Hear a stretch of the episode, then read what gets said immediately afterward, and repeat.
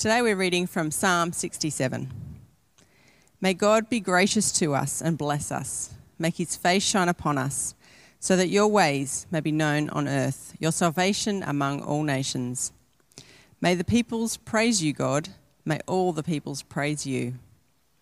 May the nations be glad and sing for joy, for you rule the peoples with equity and guide the nations of the earth.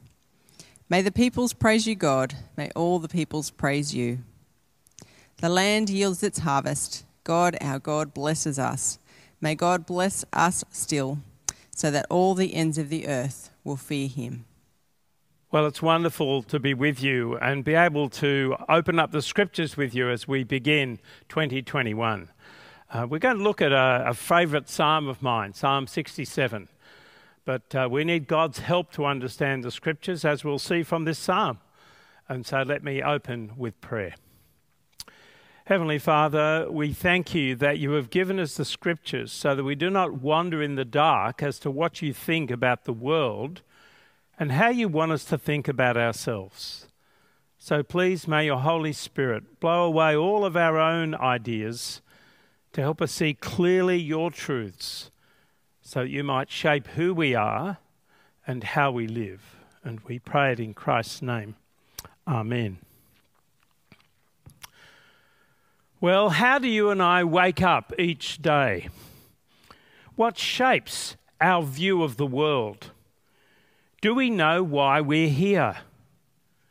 Do our thoughts turn to survival or service? Despite being children of the Father, having a grace relationship with Christ, and being a dwelling place of the Holy Spirit, does our vision get obscured by clouds of pleasure and prosperity? Or maybe our vision's obscured because of the fogs of pain, of health crises, relational conflict, loneliness, financial stress, fears, and anxieties? Do we lose sight of God's glorious horizon and only see our own immediate and pressing landscape? You see, if our vision is self focused, our vocation will be made up of getting through another day, cleaning the house, finishing the job proposal, preparing the budget, negotiating the deal, chairing the meeting, planning a holiday, changing how we do church services, watching my diet, cancelling events, and watching Netflix. Heaps of things press in, demanding our time, our energy, our resources, and our thoughts. And where is God in all of this? Certainly, we can still seek to glorify God in all of those activities that need to be done. But I suspect that our agenda items lead us to focus on ourselves and create a sort of spiritual fog, a cloud which hides our true and essential biblical vocation. A vocation to glorify God by serving the best interests of others, especially those who have yet to know the joy of Christ's generosity. In this cloudy frame of mind, the danger is our prayers become self focused, our praises short sighted, and our service of others superficial.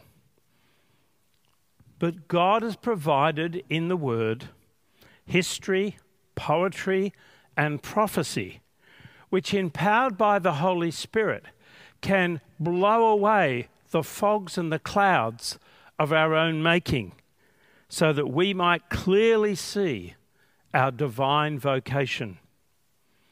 Psalm 67 is one of the rich resources of God's revelation which can do this for us.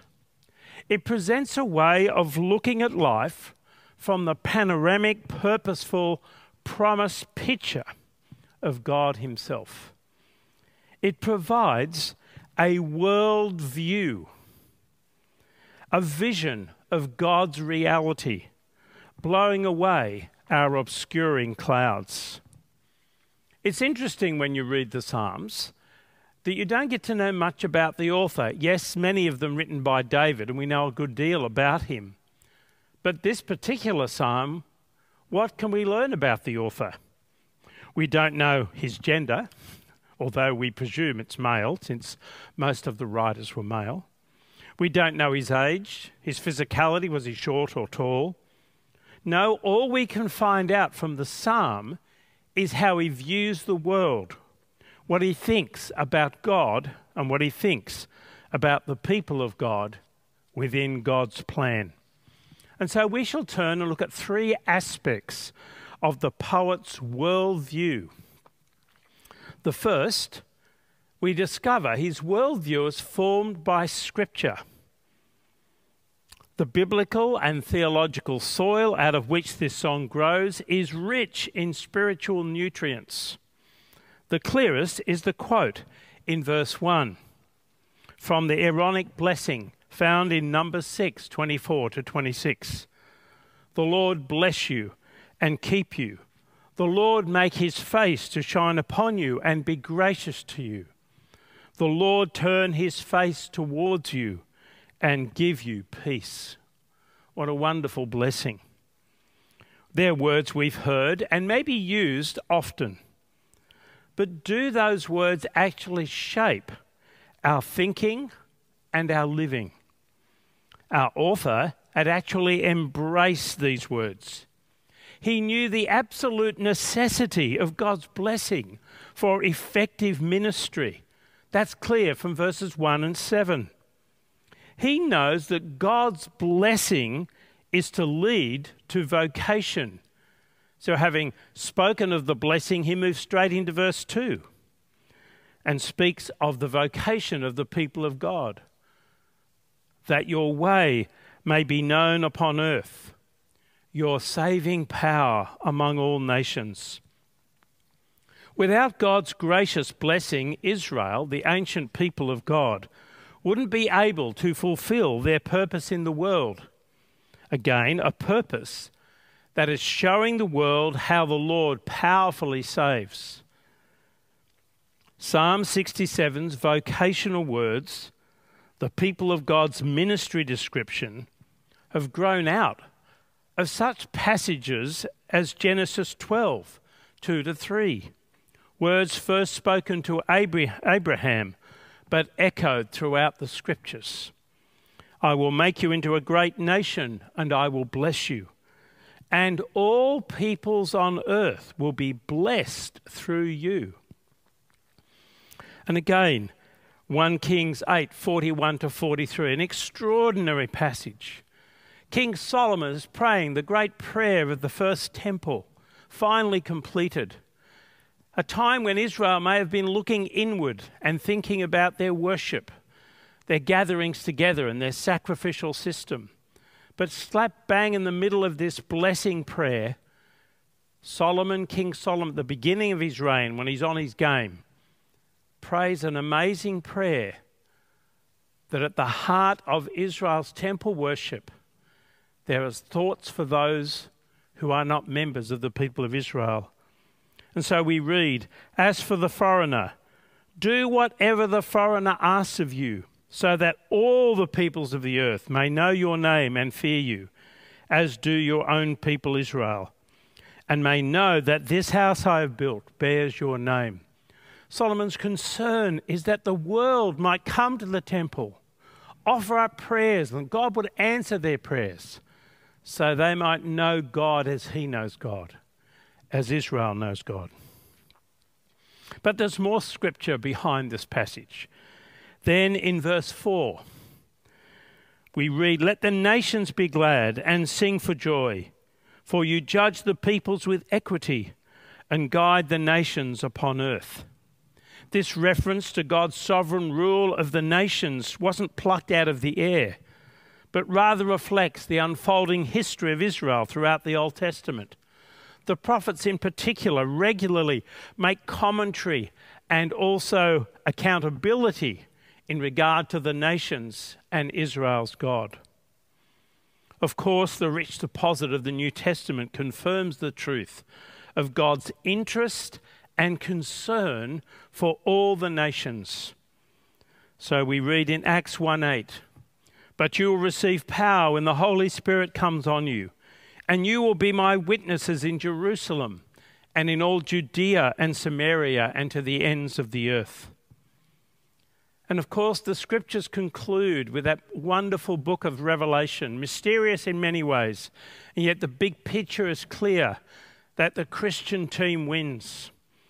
And we know that gathered around the throne, there is this wonderful picture of glory in Revelation 7. After this, I looked, and there before me was a great multitude that no one could count from every nation, tribe, people, and language, standing before the throne and in front of the Lamb.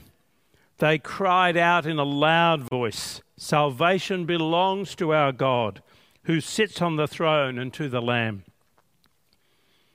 We see in Scripture the Lord God has a concern for all the nations, for all people. Each text we memorize each story in Scripture we know, each truth we meditate on, and each command we obey will help us develop a spirit empowered worldview, a scriptural picture of the world, which will enable us to keep God's vocation for His people in our vision rather than fogged over by our own agendas. So we need to let the Spirit scriptures, not society's screens, fixed or mobile, saturate our lives and form our understanding of the world. Without attention to God's word, our view of the world will be distorted and defected, defective. Our morality will be muddied and manipulated by a society without boundaries. So we've seen our songwriter's worldview is formed by Scripture. Secondly, the songwriter's view is fixed on God. On two occasions in the mid 1990s, I had the privilege of serving with CMS missionaries in Jakarta. It was a new world for me. I'd never lived in a Muslim world.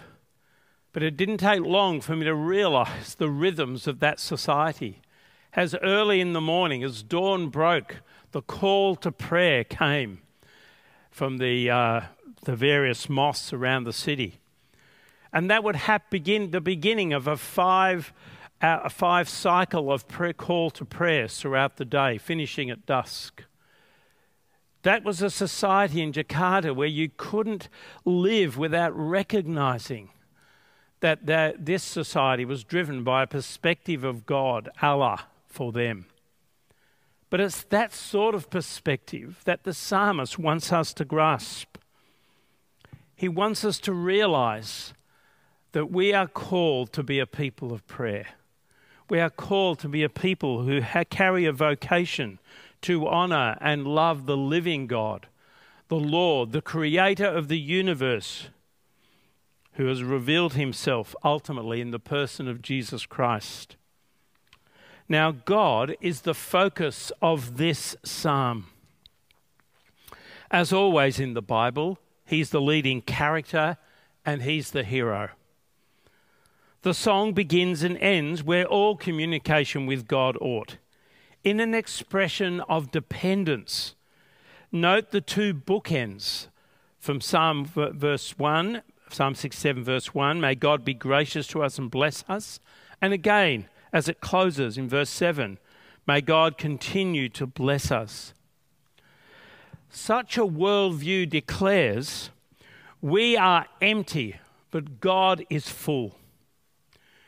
We are fearful, but God is fearless.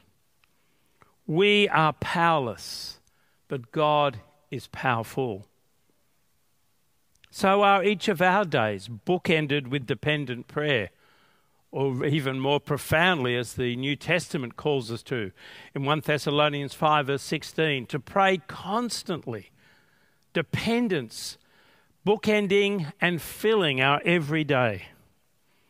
Can we declare, along with Paul, that we can do all things through Christ who strengthens us? Is this a conviction which colours the words and works of our daily lives? Can we forgive people who've wronged us? Are we ready to repent of attitudes and actions which keep hurting the ones we claim to love? Can we love the spiritually lost more than ourselves so that we put aside our fears and intentionally reach out to them? Are we ready to ask for the Lord's grace to behave in these ways that I've just mentioned?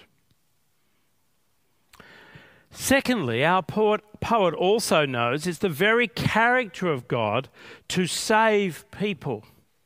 We see this in verse 2 that your way may be known upon earth, your saving power among all nations.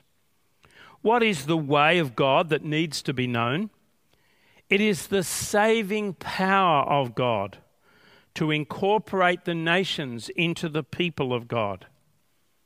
Are we currently intentional in praying for and promoting the gospel of Jesus Christ among our family and friends?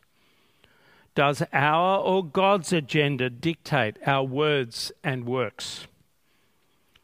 Maybe the next truth will nudge us in the direction of being bolder and braver in confessing Christ. The song makes crystal clear God is sovereign ruler of all people. The repeated chorus of verses 3 and 5 declares, Let all the peoples praise you. And then in verse 4, Let the nations be glad and sing for joy. For you, Lord, judge the peoples with equity, and you guide the nations upon earth. You see, there is no race of people, no religious population, no generation, no individual even, who are not under the supervision, accountability, and ultimate control of Almighty God. The world may look at times like it has gone to the dogs. Nations may appear to be spiraling out of control, doomed to one day self destruct.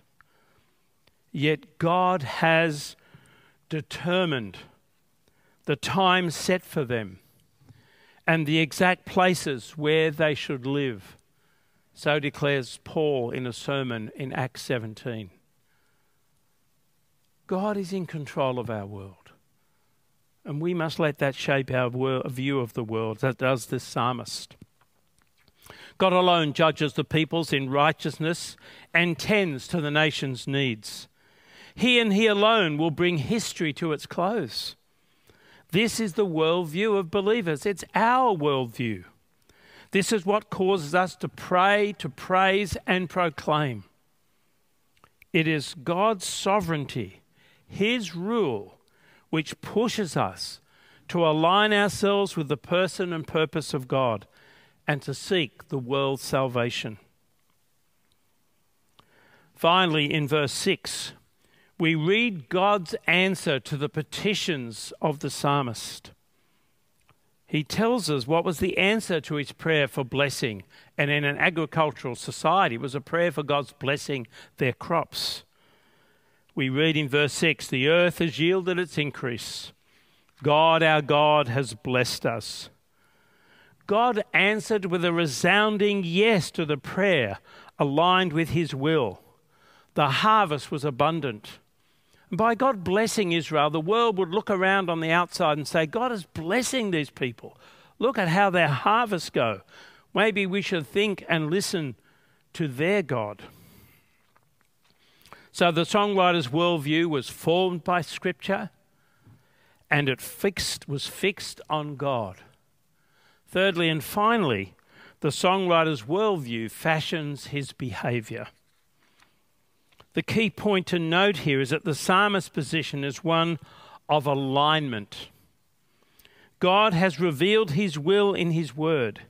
His fingerprints are discerned in the gift of an abundant harvest to Israel and in his overseeing of the national life of the nations.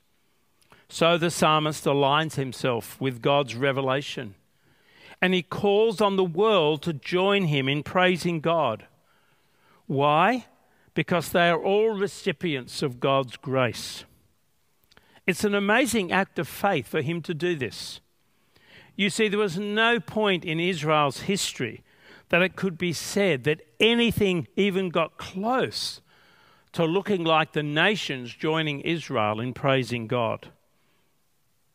Here was a child of Abraham who lived by faith and not by sight. One who built his song, and we trust his life, on the promises of God. Are we that sort of people?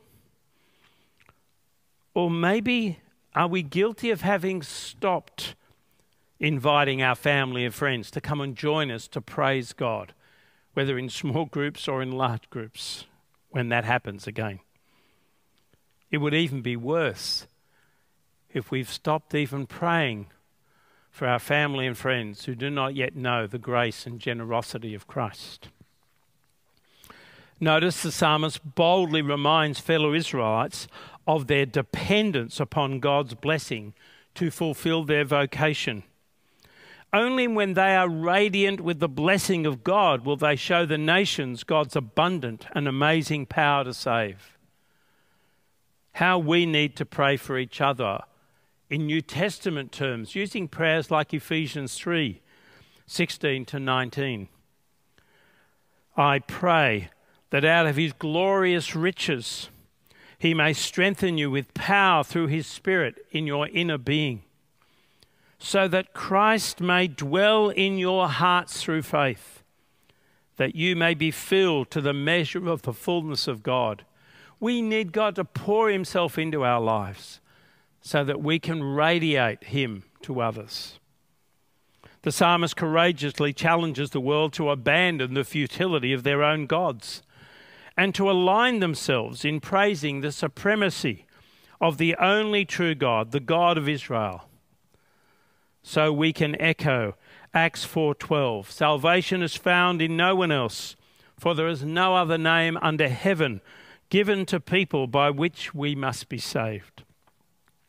Are we convinced? Will 2021 see we Christians wisely, sensitively, and boldly sharing this great news? I love the way the poet connects the dots between material blessing in verse 6 and God's reason for looking after Israel. God's people, Israel of the past and the church of the present, are to be a magnet to the nations, a revelation of God's saving power. He blesses us so we might bless the world. This is the worldview we all need to grasp. It's echoed when Peter writes that we are aliens for Christ. That is, we live differently. We've come into the light so that we might shine the light into the dark places of the world.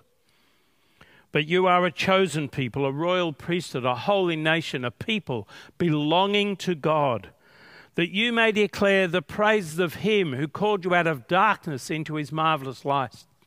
Once you were not a people, now you are a people. Once you had not received mercy, now you have received mercy.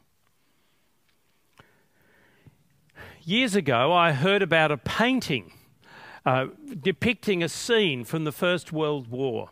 It was at the front when long cables were ran by the signallers so they could communicate. Um, the signal line had been broken and the signaller had gone forward to the front line to reconnect the cable. But the picture paint showed him having finished his task, being killed and dying in the process. The painting was called Through. It was through that man's sacrifice that the lines of communication between the front line and those giving instructions in the back had been made. And so it is that you and I, as believers, are to be the means through which, being on the front lines with people every day of our lives, we might connect them with the God who lives within us and blesses us, and they might come to know the grace of Christ. Well, let me conclude. This psalm breathes confidence and moves from petition to proclamation, anticipating that great day when at the name of Jesus every knee should bow in heaven and on earth and under the earth, and every tongue confess that Jesus Christ is Lord to the glory of God the Father. I know it's not AFL season, but this illustration seemed to work. Uh, those who watch AFL will be familiar with a Collingwood fan who puts on a gold jacket and hat when he knows his team is going to win the game and they can't be beaten. The great thing about being Christians is that we can wear our gold jackets and gold hats every day of our lives. It doesn't always feel like we're winning, but our worldview is we must because Christ is Lord of all. The Lord is King, as our psalmist has reiterated. He's in control of the world. We are God's go betweens and we will be victorious, as 1 John tells us. Everyone born of God overcomes the world. This is the victory that has overcome the world, even our faith. This psalm is indeed the people of God's vocational song. We are God's go betweens. We're called to announce that Jesus has bridged the gap between God and a dark world. And one day, the throne of God around the throne of God. Our voices will sing with the international choir of saints. Salvation belongs to our God, who sits on the throne and to the Lamb. This psalmist's prayer will be fulfilled. The nations will gather and praise the living God. So let's wake each day to keep our eyes on God's horizon praying that God would bless and empower us for gospel service so that we continue in unison with the songwriter of Psalm 67, desiring and working towards all the peoples praising God and all the ends of the earth honoring his name. What a joy it is to serve our living God in this way. And may we see that happen in Wollongong and Fig Tree and beyond. Let's pray. Heavenly Father, we thank you for the psalmist. We thank you for his great faith and trust in you, for his large prayer, his large concern for the world. But he understands that it begins with you blessing us because we are incapable of doing what's necessary without your assistance. So may you stir within us the Holy Spirit so we might live for you and glorify your name always and see the nations join us in praising your name.